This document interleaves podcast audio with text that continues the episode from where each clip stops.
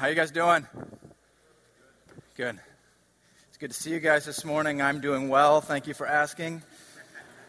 Appreciate that. Always appreciate that when I'm here. My name is Ryan. I am the director of the Bridge Street House of Prayer. Many of you guys I know. Many more I have not yet had the honor to meet, and I would love to meet you and hear your story if we have time for that. Uh, love being here at Crossroads. I used to be on the teaching team here many years ago when, uh, when we had two campuses here, and uh, then I left to go help plant a church over in our neighborhood. And, but it's great to be back when I have the opportunities to come back here and preach. It's, uh, there's so many things that I love and appreciate about this church. Every time we're here, it feels like family. And one of the things that I so appreciate about this church is that it's not a church that is built on the personality of one man. I love that about this church, that you guys are not here to watch a man or to experience a good program, but you're here to seek the face of God. I love that about this church, that there's such a crop of, especially young people, that are being raised up and discipled to lead and guide this church. I love that. It's always very humbling for me to be here as well because there's so many of you here that I have learned much from and continue to learn from. And uh, there's so many of you here that could probably do a much better job than I will do this morning. So we're in the book of Job. Uh, have you guys been loving this series on Job? No, you haven't. Come on, you guys are like, no, not really. Seriously, come on, it's Job. I told Rod uh, it was several months ago. I said, hey, if you need help this summer, I'd love to fill in. Just let me know. No big deal if not. But he said, hey, we're doing this, this series on Job. You want to step into that? I said, ah, man, I think I'm busy that month. I don't, I, don't, I don't know what month it is, but I'm sure I've got something. if you said yes, you've been loving this series, you've either been lying or not listening. One of those two. This is a tough book, isn't it? It's a tough book. It's a, it's a sandwich. There's no, this is like a double meat, like triple meat, double cheese, mushroom on top sandwich that is difficult to chew on and digest. And uh, it takes some work and some, and there's some difficult things to labor through in here. And this morning we're going to uh, continue on in our book, in the book of Job. We're going to be looking at uh, chapter 32 through 37. No, we will not be reading the whole thing. We'll read a portion of it. If you need a Bible, go ahead and uh, raise your hand so we can see who didn't bring their Bible to church. I'm just kidding. Come on. Come on. Don't take yourself so seriously. Rod tells me that all the time. Ryan, just don't take yourself so seriously. Seriously, if you need a Bible, raise your hand. If you didn't bring it, no big deal. If you're like me, you got two kids. I mean, it takes everything you have just to get out of the door in the morning. I can't be bothered door if I have my Bible with me or not. So uh, we've got people that will hand out Bibles if you need them. We're going to be looking this morning at Job 32 through 37.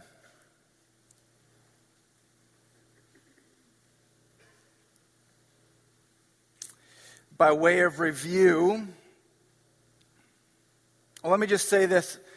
One thing that you're, you're probably finding in this book of Job, if you have studied it, if you've been listening in this series, is again, it's a, there's a lot, it's a theologically dense book.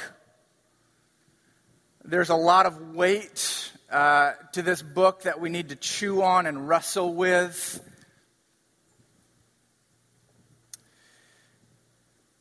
And not only is it theologically dense, it deals with an issue that none of us like to talk about. And it deals with the issue of human suffering. And more specifically, the, this idea of why does God allow good people to suffer? And where is God in the midst of the suffering? And especially in this American culture that is set up, uh, everything in our culture is set up to avoid suffering, to avoid pain. The very essence of the American dream is set up to avoid pain and suffering. And unfortunately, the church in America largely has bought in hook, line, and sinker to this. That following Jesus is going to make your life easy and comfortable. And friends, I want to say it's an absolute lie. It's an absolute lie. Don't buy into it. Don't buy into any message that will tell you that Jesus is going to make your life easy. Because it's an absolute lie and it's an absolute deception. You heard Rod talk about this a bit last week this, the deception of the prosperity gospel that Jesus' greatest desire for you is that you would be safe and comfortable. And Jesus has a much greater plan in your life than your comfort and safety. But we don't like to talk about this. And then, so, so we're wrestling with this idea of human suffering and where's God in the midst of this.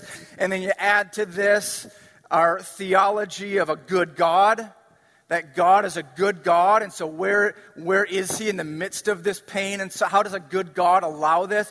And then add to that Psalms and other passages that, that clearly state Psalm 5, verse 12. God will bless the righteous.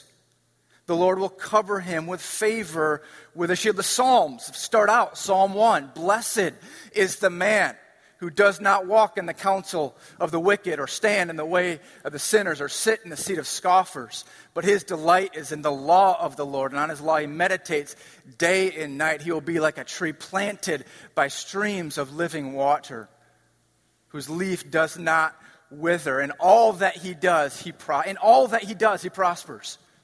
So how do we how do we reconcile that when indeed we do suffer? when indeed there is much pain and suffering in this world, and apparently needlessly. And some of you guys have been through that and maybe are in that right now of apparent needless suffering. And what do we do in the midst of those times? This is not a book that will allow us uh, trite theological propositions. It is not a book that will offer immediate relief in the midst of pain and suffering. It is not a book that will even afford you much, much comfort in the midst of your pain and suffering. But I think that if we would allow ourselves to wrestle with the text, and even more so, if we would allow the text to wrestle with us, what I think we can find in the midst of it is hope. Hope that transcends your circumstance. Hope that might not bring relief to your immediate pain, but hope that transcends your circumstance, that there's something greater that we're living for. By way of review, let's cover a little bit where we have come from on this journey. And we see in the beginning of, of our journey through Job is that this book starts out with some big theological questions. If you've been following this journey and if you've been reading Job, you find at the beginning there's this man, Job, who is righteous. He's the greatest man of the East. And then God himself says that he is blameless and without fault. He's a righteous man.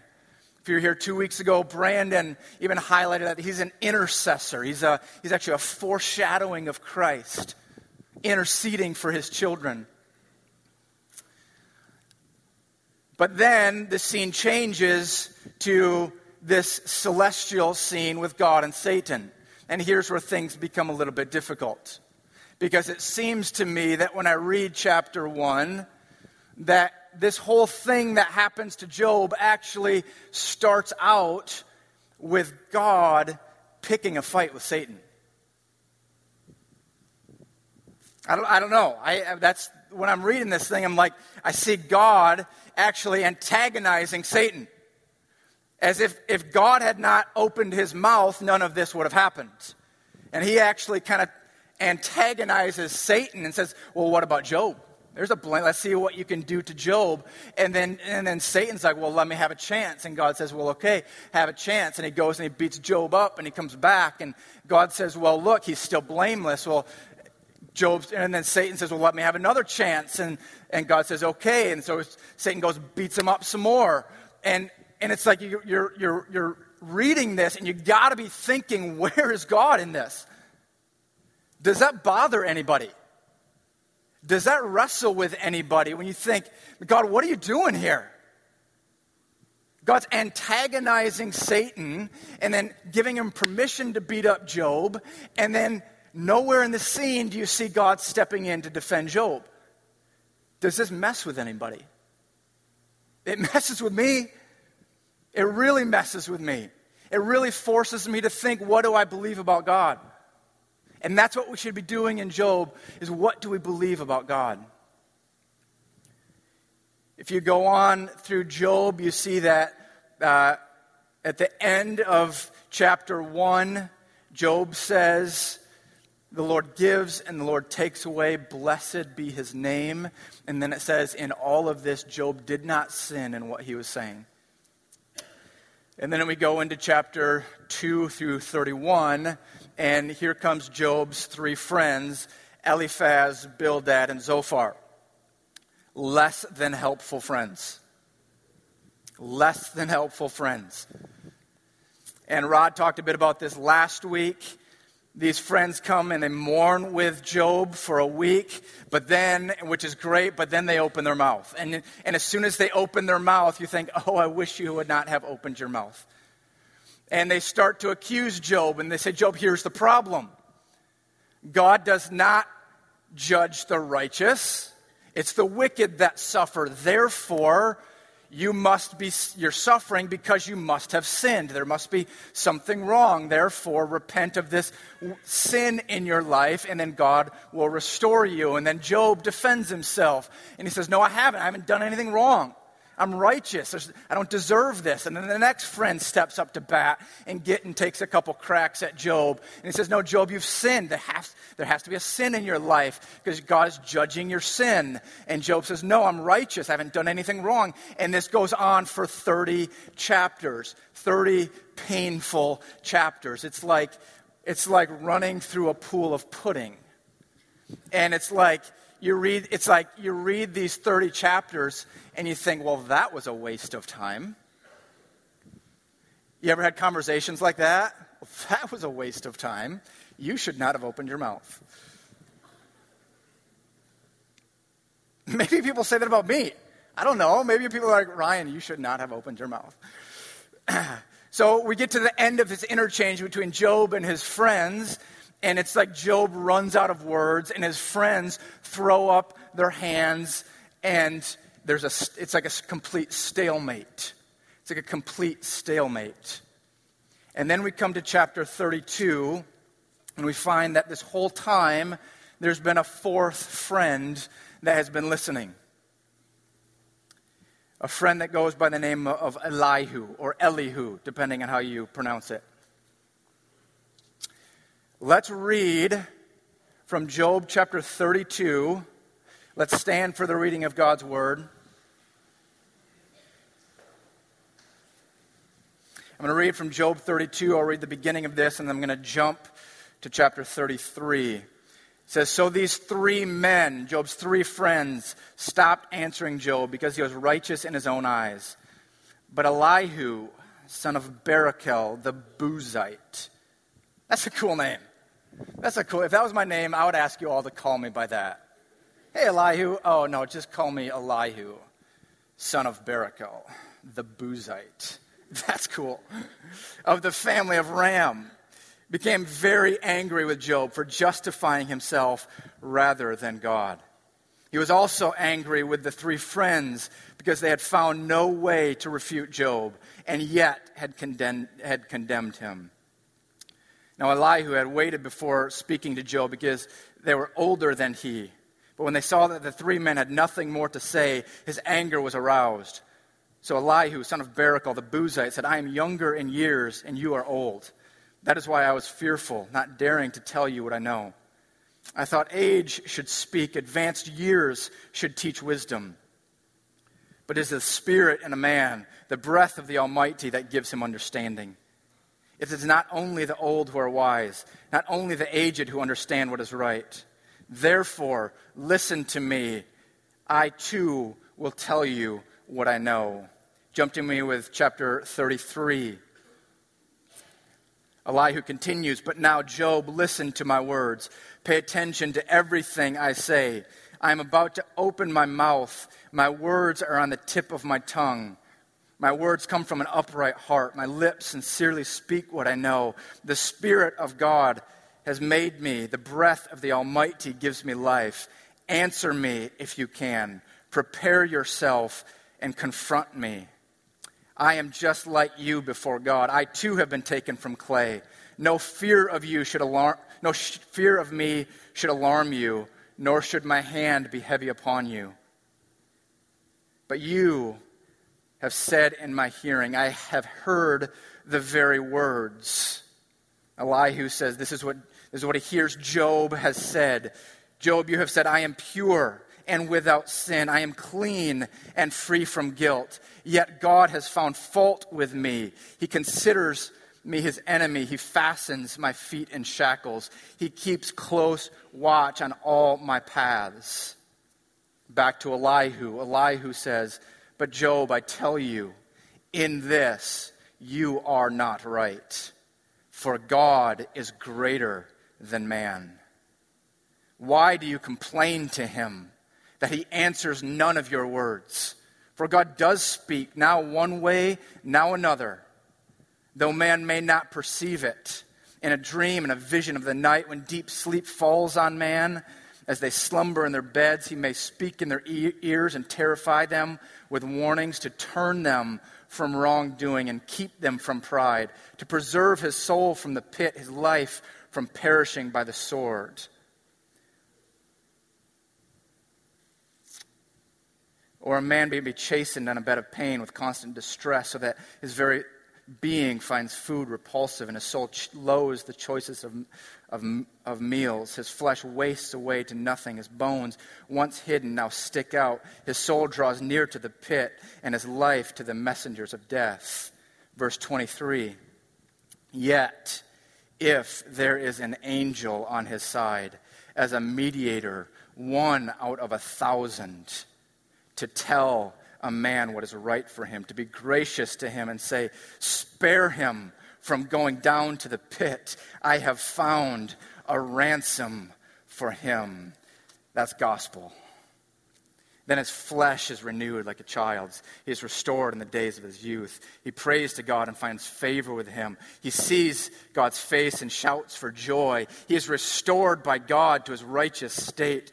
Then that man comes to man and says, I have sinned and perverted what was right, but I did not get what I deserved.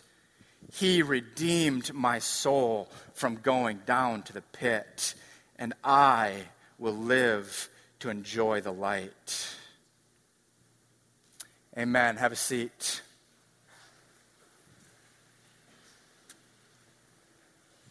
It was about 10 years ago that I came to one of the lowest points in my life. And uh, I share this with a little bit of uh, hesitation because I know of some of the suffering that people in this very church have endured. And the suffering that I have endured in my life, it pales in comparison. But here's the deal with suffering, right? Is that it's not worth comparing. In the moment of suffering, comparison offers no compassion. How many of you have heard somebody in the time of your difficulty and trial say, Man, I know what you're going through? How many of you have wanted to punch that person in the face? Because that's never helpful, right? Because it's not an issue of comparison, because when you're in your lowest point, that's your lowest point. And my lowest point came probably about, well, one of my lowest points about 10 years ago, and it centered around a broken engagement in my life. Uh, one of two failed engagements in my life. And it was soon after I'd gotten back from YWAM, met a girl in YWAM, and everything had gone great. And after Y, as, as they do in YWAM. And then I got, we got out of YWAM and started dating and got engaged, and everything was going great, and it was going beautiful. And man, I just, I knew the hand of God was in this. I just knew the hand of God was in this. Everything had been working out, everything had been going great. And I just knew that God was in this, that this was God's plan. And then it all came shattering down one afternoon with a phone call when my girlfriend, my fiance at the time, had, had called me up out of the blue and, and said, It's over. It's over. I can't do it anymore. And man, at that point, my life, at that everything I knew at that point in my life came crumbling down. And I just, man, I, I, I broke. I just absolutely broke. I started weeping and crying and, and crying out to the Lord. And and, and for hours just weeping and crying and, and, and asking God, What are you doing in this? Where are you in this? And I just remember that day crying and crying for hours and hours and, and really and, and wrestling with God and saying, God, where are you? And, and the whole time I don't I, I found no comfort in God's word. I, it felt like I was praying and my, my prayers were hitting the ceiling and nobody was listening and there was no cup of cold water in that desert for me. And I got to the end of that day and I was so confused. And I was, I was so offended at God. And I wonder have you been in that place? Maybe your circumstance is different. Maybe it's a, a lot worse than that. But I wonder have you been in that place where when you think God is in it and it all comes crumbling down and you're saying, God, where are you in this? And I remember uh, at that time I was surrounded by just an incredible community, incredible community of, of uh, people that loved the Lord and loved me, and they never offered any, any, any trite words of comfort that are all too common and yet offer very little help.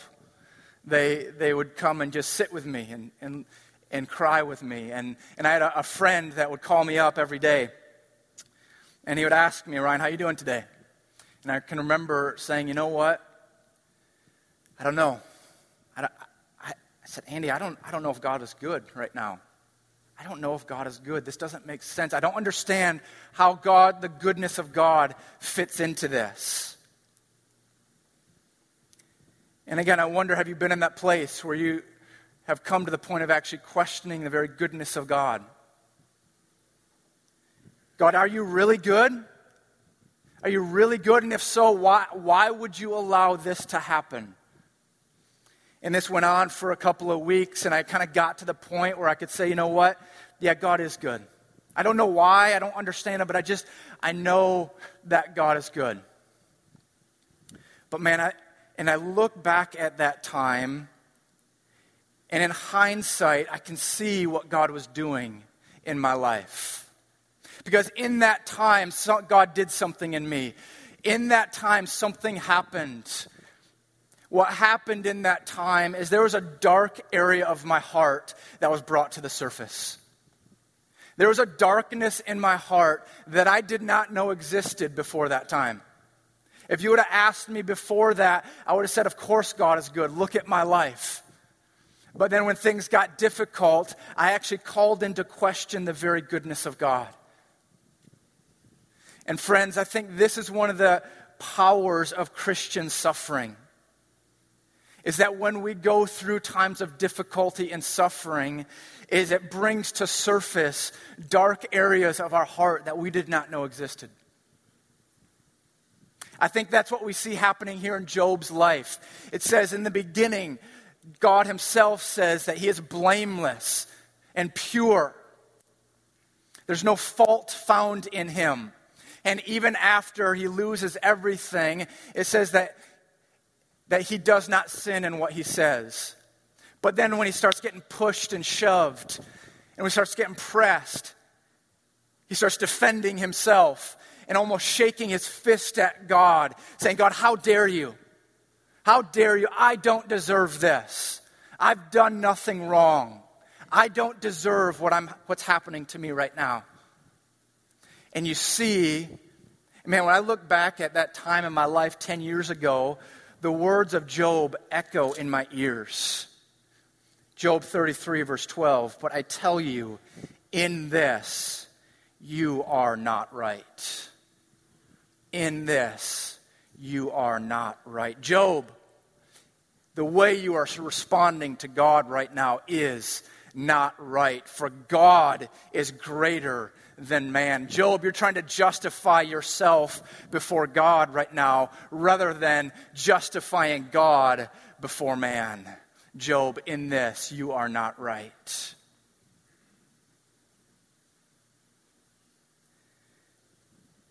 Rod last week talked a lot about wrestling with God and is it okay to wrestle with God? I'm going to get that get to that in a moment. But I think some of us here maybe need to hear the words of Elihu this morning. That maybe you're in a point and things don't make sense and you're shaking your fist at God saying, God, I don't deserve this. I've done nothing wrong. In this, you are not right. In this, you are not right. Because if we follow the words of Elihu this morning, we see that he preaches gospel to Job. And I think we get to, we start, just begin to uncover a little bit of God's purposes in allowing human suffering. In verse 30, uh, in chapter 33, verse 17, it says to turn man from wrongdoing, to keep him from pride, to preserve his soul from the pit, his life from perishing by the sword. And then jump down to 23. And if there is a mediator on his side that can stand before God and say, I have found a ransom. Job, your righteousness outside of Christ is nothing. And even now, Job, there's a darkness in your heart that needs to be dealt with. And I think this is the power of Christian suffering is that if we allow it, if we allow God in the process, is that it will uncover dark areas of our heart that we did not know existed before we went through that trial. And if we allow it, if we will allow God, we can bring that to God and let Him deal with that. God is not trying to expose the darkness of Job's heart to beat him up and say, You're a bad person but rather to say, Job, even you need a Savior. And friends, isn't that the very heart of the gospel? Isn't that the very heart of the gospel? That my righteousness is nothing of my own. That I have got nothing good in my own flesh to offer to God. That even in my purest, I need a Savior that I need a mediator, that even in my best moments, I need a ransom. I think about a, a, a, very simple example. My wife and I have two little girls, beautiful, fun little girls, love being a dad. Uh, you'll see them running around after this service. Love being a dad. And uh, my wife and I, we try really hard to be good parents. We actually do. We, tr- we try to be really intentional. We try to raise our girls in the fear of the Lord, uh, try to teach them about Jesus, and, and we, try to, we try really hard to parent well. And I think we do an okay job of it. And there may even be times that you could come into my home and watch how we parent and say, wow, you guys are, you, you might even have, there may be glimpses, glimpses, where you might come into my home and say, wow, you guys are blameless. Glimpses, brief, moments. But then there's the other days. Any young fathers? Young fathers, you know about the other days?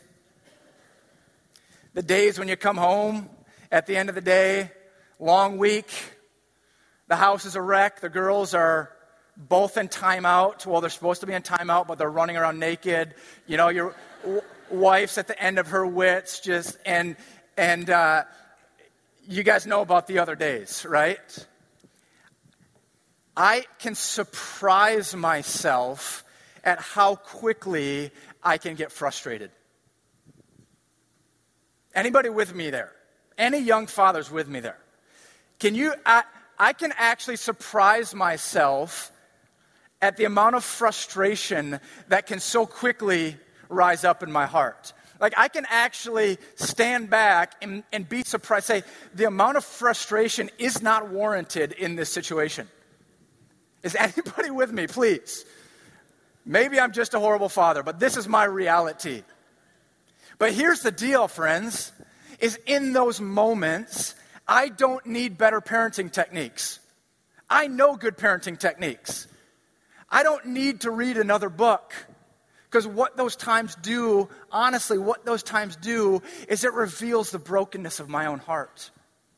It reveals the sinfulness and the wickedness of my own heart. In that time, what it does is it forces me to recognize that even now, I need a Savior. I need a Messiah. I need a ransom. I need God to come and change this heart of mine.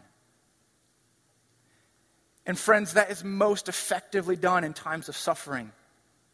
When your own responses expose the condition of your heart. Now, understand me here, I am not talking about works righteousness. And I am not talking about wavering in and out of salvation. I'm talking about becoming pure and righteous before God. That if we will allow it in times of suffering, and allow God to expose those areas of our hearts and then bring those before God and allow them allow God to deal with those areas of our hearts. It's in those times that we are made righteous and pure before God.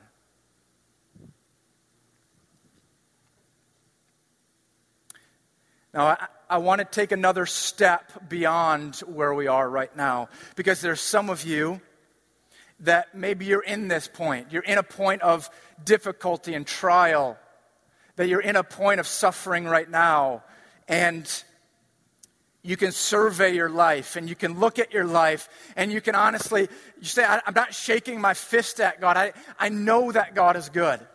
I know that he's good but man i just don't know how to respond in this situation right now.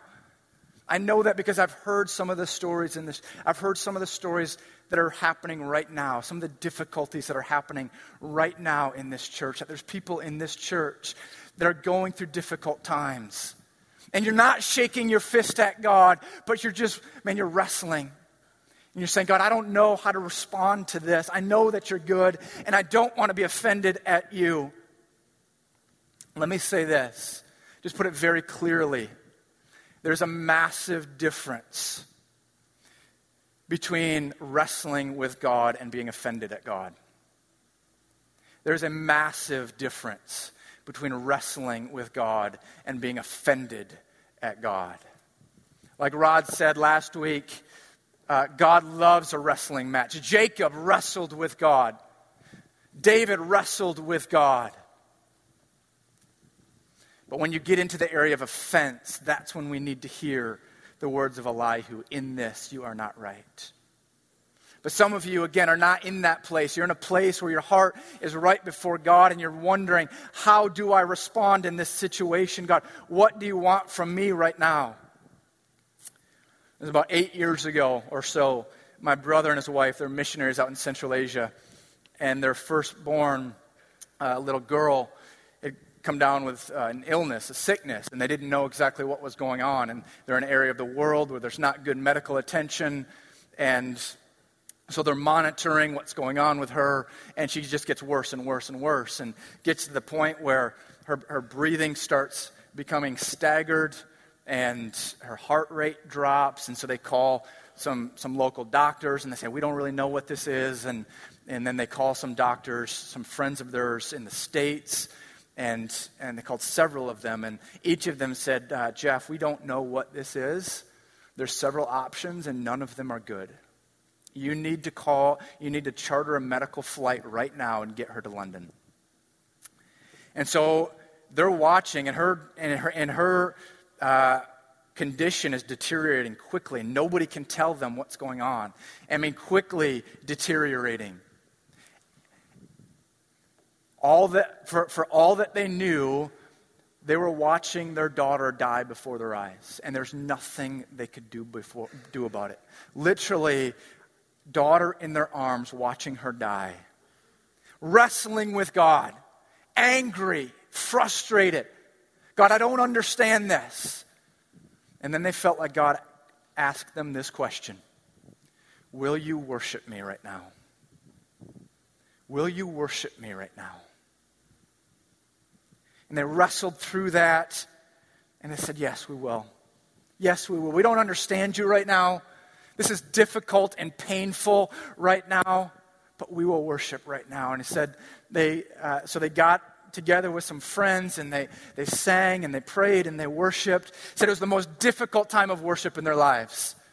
As they were wrestling with God, questioning, God, I don't know what you're doing here, feeling the weight of that pain.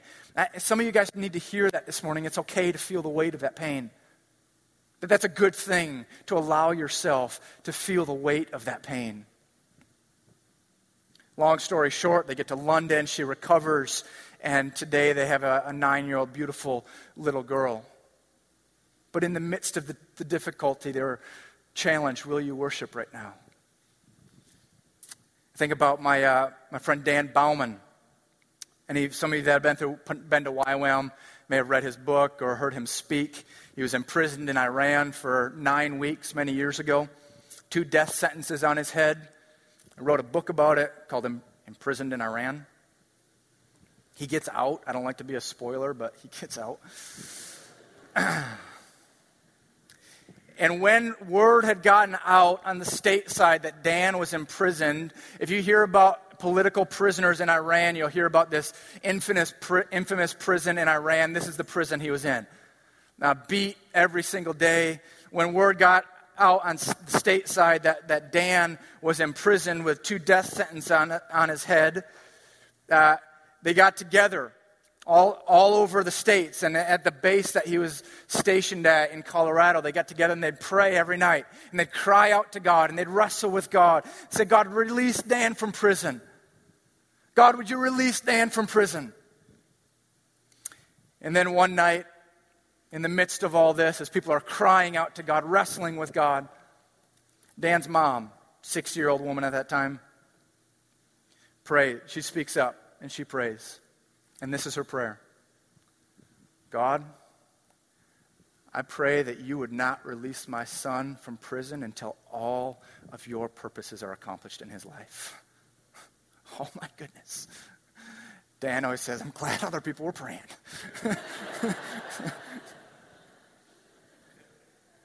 And those are stories where it ends well, right? But what about when it doesn't end so well? What about when it doesn't end so well? It's, uh, it's hard to preach Job in this church without thinking about the Tages family. Many of you guys know the Tages family, know that story. Uh, Derek was a youth pastor at this church, passed away several years ago tragically in a house fire with his son. And if you were at the funeral, you witnessed and experienced great grieving and sorrow and pain. Intense grieving and sorrow and pain, and wrestling. But here's one of the things I remember about that service is at the very end of the service, when the service was over, Charity and her girls up on stage dancing. Dancing in worship of God. Saying, God, you are greater than this. You are greater than this circumstance right now. You are greater than this difficulty. I don't understand it, but God, you are greater. Think about John the Baptist, Matthew 11. If you guys know this story, it's at the end of John the Baptist's life. And he sent, John's in prison with a death sentence on his head, nearing to the end of his life. And he sends his disciples to ask Jesus, Jesus, are you the one to come, or should we wait for another? And I don't have time to unpack that all right now, but what John is asking him, he's not questioning if Jesus is the Messiah. John knows he's the Messiah. He absolutely knows he's the Messiah.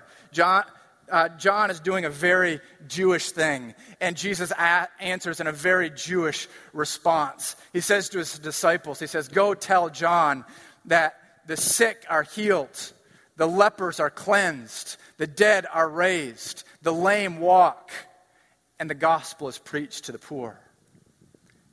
John, do not be offended at me. And what Jesus is saying in that moment, he's referring to Isaiah, where Isaiah says the Messiah will come and set the captives free. John is saying, Jesus, if you're the Messiah, am I going to get out of prison? Are you going to set me free? Am I going to get out? I've been faithful to the end. Are you going to set me free? And Jesus responds, but he leaves out, the prisoners have been set free. As if to say, John, you're going to die in that prison cell. John, you're going to die in that prison cell. John, don't be offended at me. John, in this last trial, one more. You've been faithful to this point. John, don't give up now. One more trial. Be faithful to the end because I've got something greater for you. And I think about these stories and these people that have suffered well, and I think, what is the thing that allows them to suffer so well? What is, the, what is it that would allow somebody to dance and worship at their husband's funeral? I think Paul gives us an insight in 2 Corinthians 4. He says these temporary afflictions, they're preparing for us the weight of eternal glory. Set your eyes not on the things that are seen, but on the unseen. Paul's saying all of the difficulties and the trials of this world, they're actually doing something in you. They're preparing for you something so much greater than you could ever imagine. And I wonder, do you guys have that hope this morning? That is true hope. That there's something so much greater that I'm living for. That there is a day coming like burning fire when Jesus will split the sky, that he will come commanding the very armies of heaven. There's a coming a day when the kingdom of heaven will come down like a bride prepared for her bridegroom, when all pain and suffering and sorrow will cease, and I'm living for that day. Are you guys living for that day? And I think in the church, we've made the kingdom of heaven so much about the right now, which I agree with. But I think that sometimes we make it so much about the right now that we forget about the not yet. That we forget that there's a day coming. Friends, there's a wedding coming. There's a wedding coming. If you've been married, you know that there's a lot of work and maybe even some suffering that you go through for a wedding, right? Okay, guys, you don't suffer a lot, but, but brides, you know what I'm talking about, right? We're just like, I don't know. What color? I don't know. Are jeans okay? I don't know. but man, there's some work to do preparing for a wedding, right? There's some labor, there's some difficulty that you've got. There's a cost that goes in to preparing that day. But if you talk to a bride preparing for her wedding day, she she doesn't even count the cost. It's like it doesn't even matter because there's a wedding day coming. And friends, there's a wedding day coming. There's a wedding day coming, and your current circumstances, they're just temporary. They're just temporary afflictions. And when you have your eyes set on the unseen things of God, then you can endure these difficulties well. Ten years ago, when I was in a low point in my life, I had a friend that gave me the, the best piece of wisdom anybody ever gave me. She said this She said, Ryan, suffer well. Ryan, endure this time well. And then she said this She said, Ryan, mourn well. Because if you do, there's glory at the other end of it.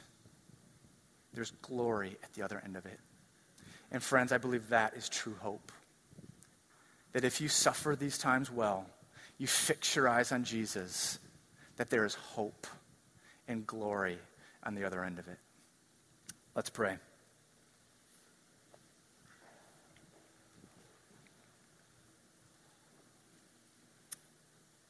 Father, thank you for hope.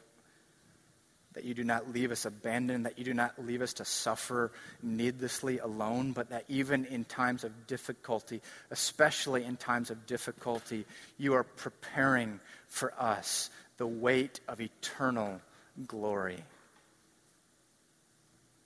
I pray, God, that you would give us the grace this morning to set our eyes on the unseen things of God, to the future glory that is to come, that we might be those that endure this time well, that can stand before you spotless and pure, awaiting the coming wedding. Pray this in Jesus' name. Amen.